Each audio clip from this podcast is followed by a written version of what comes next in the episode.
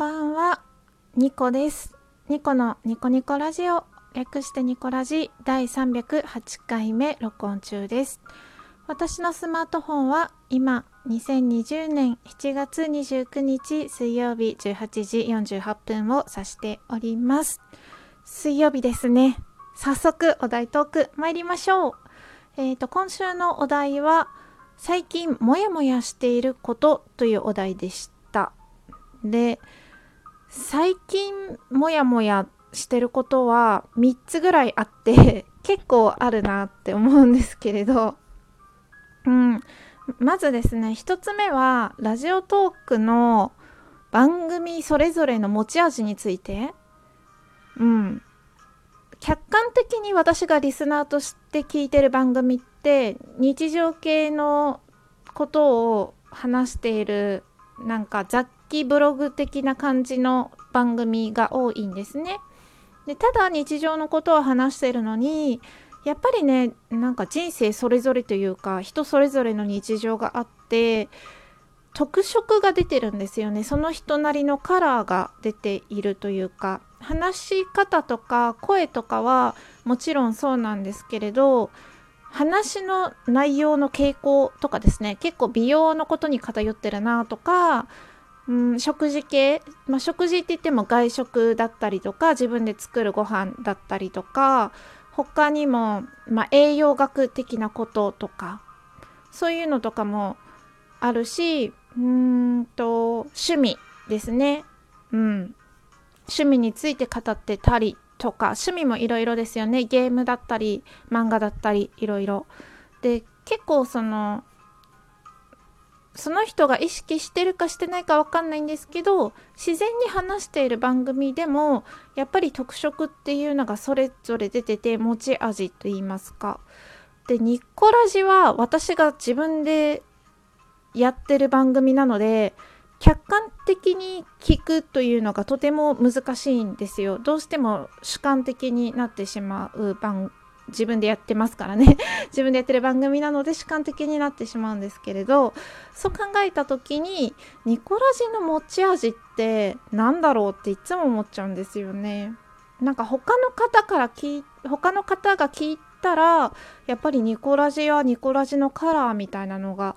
あるのかなって疑問に思う今日この頃です。それが最近なんかちょっともやもやっとっていうかうん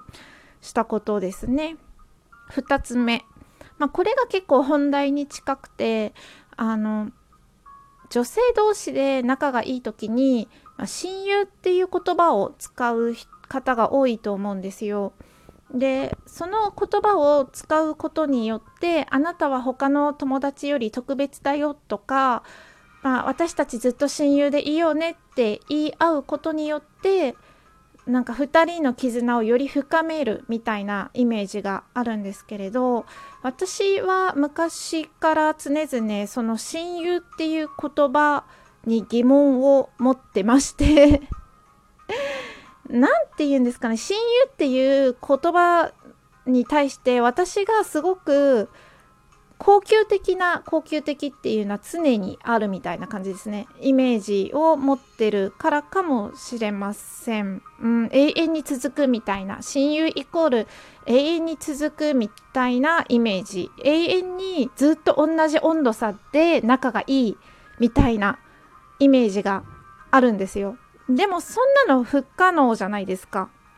うん。やっぱり小学校の時仲がいい子でも中学校に入った時に仲がいいとは限らないし中学校の時仲が良くても高校になったら仲がいいとは限らないしうんと人生のステージ小学校中学校高校大学とか専門学校とか社会人とかなんか人生のステージによって仲がいい人って結構変わると思うんですよね。でたなでそこでなんか親友っていう風に位置づけてしまうとそういうの関係なくずっと仲がなんかいい人みたいなイメージを私が持ってるので何て言うかそういうカゴテリは必要なのかなって思っちゃうんですよね。うん。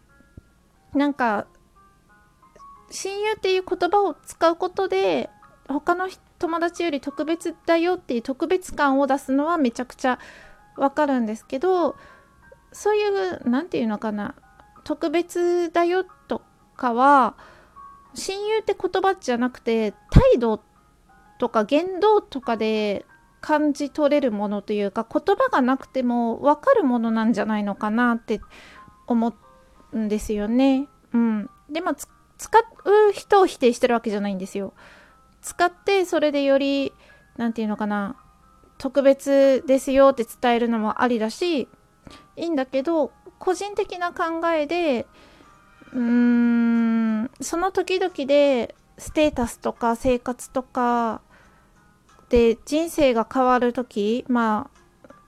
大げさに言ってますけど人生が変わる時って進学とかもそうですよね。さっきみたいに小学校中学校高校とかもそうですし女性だったら社会人になってからはまあ例えば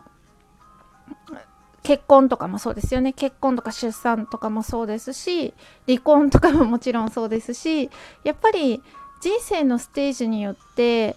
共鳴というか共感というかする人って変わってくると思うんですよ。で会わなくなったり